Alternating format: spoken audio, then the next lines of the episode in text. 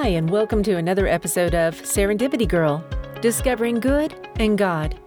I'm your host, Colleen, and I'm on a quest to discover and celebrate things that are positive, true, excellent, and praiseworthy, which inspire me to gratitude.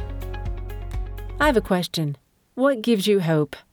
We all need a little hope in our lives to help us go through tough times, especially.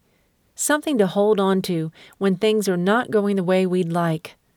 We hope that things will eventually change and our circumstances will improve. Or we hope that a treasured dream will come true, even though currently it doesn't look like it will. Hope is something the human soul needs, and it keeps us going. Frank Sinatra sang a silly song in 1959 called High Hopes, which was featured in a movie called A Hole in the Head.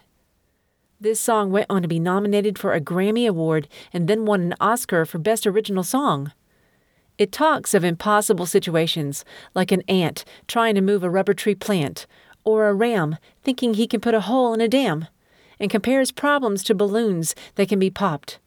Silly lyrics, yes, but a profound truth that we can always hope for things that we are waiting for and which may seem impossible at the time. What's something you're hoping for that seems impossible?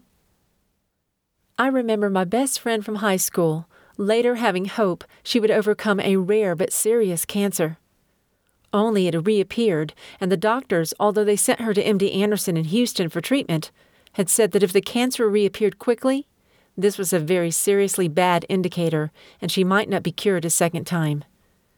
My friend took a series of tests in Atlanta, then in Houston, because they thought that the cancer had reappeared. But when she got to Houston, the doctors there insisted on doing a fresh new round of tests.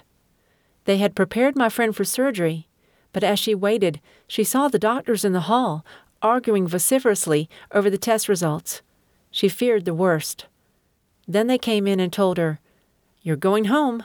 No surgery. Now she was really scared. But the doctor explained, You see this first test and that dark spot? Look at this most recent test. The dark spot, which we believe to be cancer, has totally disappeared, and we have no explanation for it.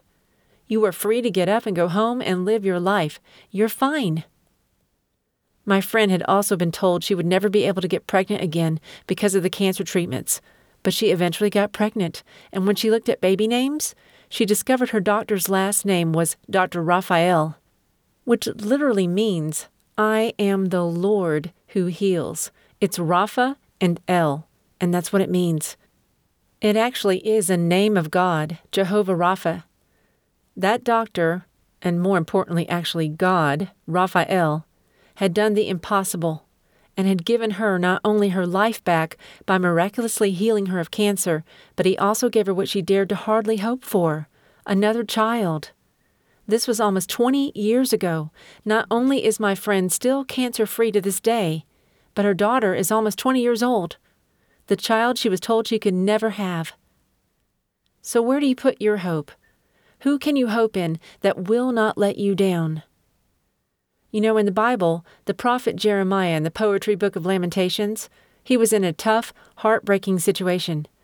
As Jeremiah had predicted through God, because of the Israelites' continuous sin cycle, Jerusalem and the southern kingdom of Judah were destroyed by the Babylonians in 586 BC, and Jeremiah was witnessing it. His broken heart is poured out in the book of Lamentations. In Lamentations chapter 3 verse 20, Jeremiah expresses how downcast he is because of all that is transpiring. But he suddenly changes his thinking to reflect the hope that he still has in his heart, despite everything that is going on around him. Listen to Lamentations 3, verses 21 through 26. Yet this I call to mind, and therefore I have hope. Because of the Lord's great love, we are not consumed, for his compassions never fail. They are new every morning. Great is your faithfulness. I say to myself, The Lord is my portion, therefore I will wait for him. The Lord is good to those whose hope is in him, to the one who seeks him. It is good to wait quietly for the salvation of the Lord. Wow, there's so much in these verses, but let's unpack it. You and I can have hope for the same reasons as Jeremiah. Why? Number one, we can hope in God's great love. Jeremiah says, Because of God's great love for us, our problems will not consume us. Why? Because of His great love. I know I'm repeating myself, but it bears repeating. A love that chose to die for us to save us, rather than leave us to our own sinfulness and its horrible consequences.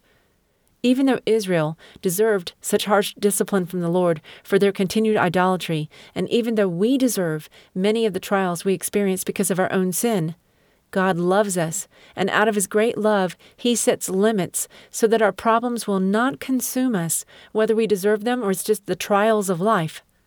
God loves us with a great love, and that love gives us hope.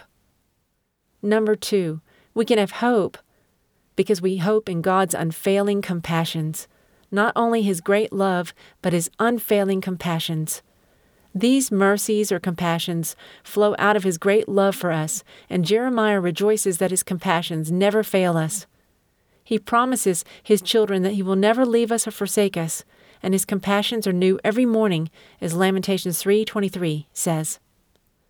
Not only can we hope in God's great love and in his unfailing compassions, but we can hope in God's great faithfulness. Simply put, Jeremiah reminds us that God will always be faithful to us, even when we've sinned and messed up. So, what can you put your hope in? Put it in God. Why? Because of His great love, His compassions that never fail, and His great faithfulness. Love, compassions, faithfulness. Jeremiah gives us good advice on what our response to all this should be as we wait in hope for the Lord to act on our behalf. Number one, be satisfied in and with Jesus.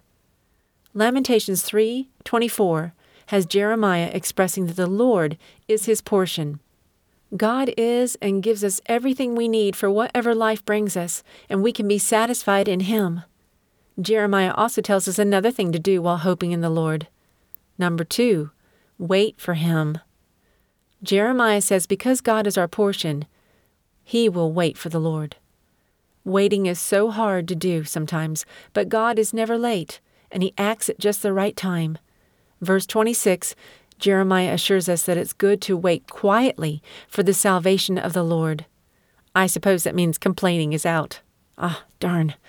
So hard, I know, but we can complain to the Lord as the psalm says just maybe not to others, because that really takes you in the opposite direction of where the Lord wants you, praising and believing by faith that our situations will improve eventually. What can one be doing while we are waiting for the Lord to answer our prayers and handle our troubles or the things we hope for? We can seek the Lord. In verse 25 of chapter 3, Jeremiah says, The Lord is good to those whose hope is in him, and to the one who seeks him. We can always press into Jesus and our relationship with Him, knowing that as we draw near to God, He promises to draw near to us. He died to give that intimate relationship with Him to us. So we can hope in the Lord because of His great love, His unfailing compassions towards us, and His great faithfulness. And while we hope in the Lord, we can find our satisfaction in Jesus, wait on Him, and seek Him daily. I think back on my friend from high school who not only was healed of cancer but got her wish that she thought she would never get a beautiful daughter after being told she would never get pregnant again. You know, God has a way of always surprising us, even if things don't always turn out the way we hoped. He will always bring something good out of even the bad circumstances in our lives. We just need to hope in, wait for, and seek Him, finding our satisfaction in Him while we wait on Him for the things we hope for.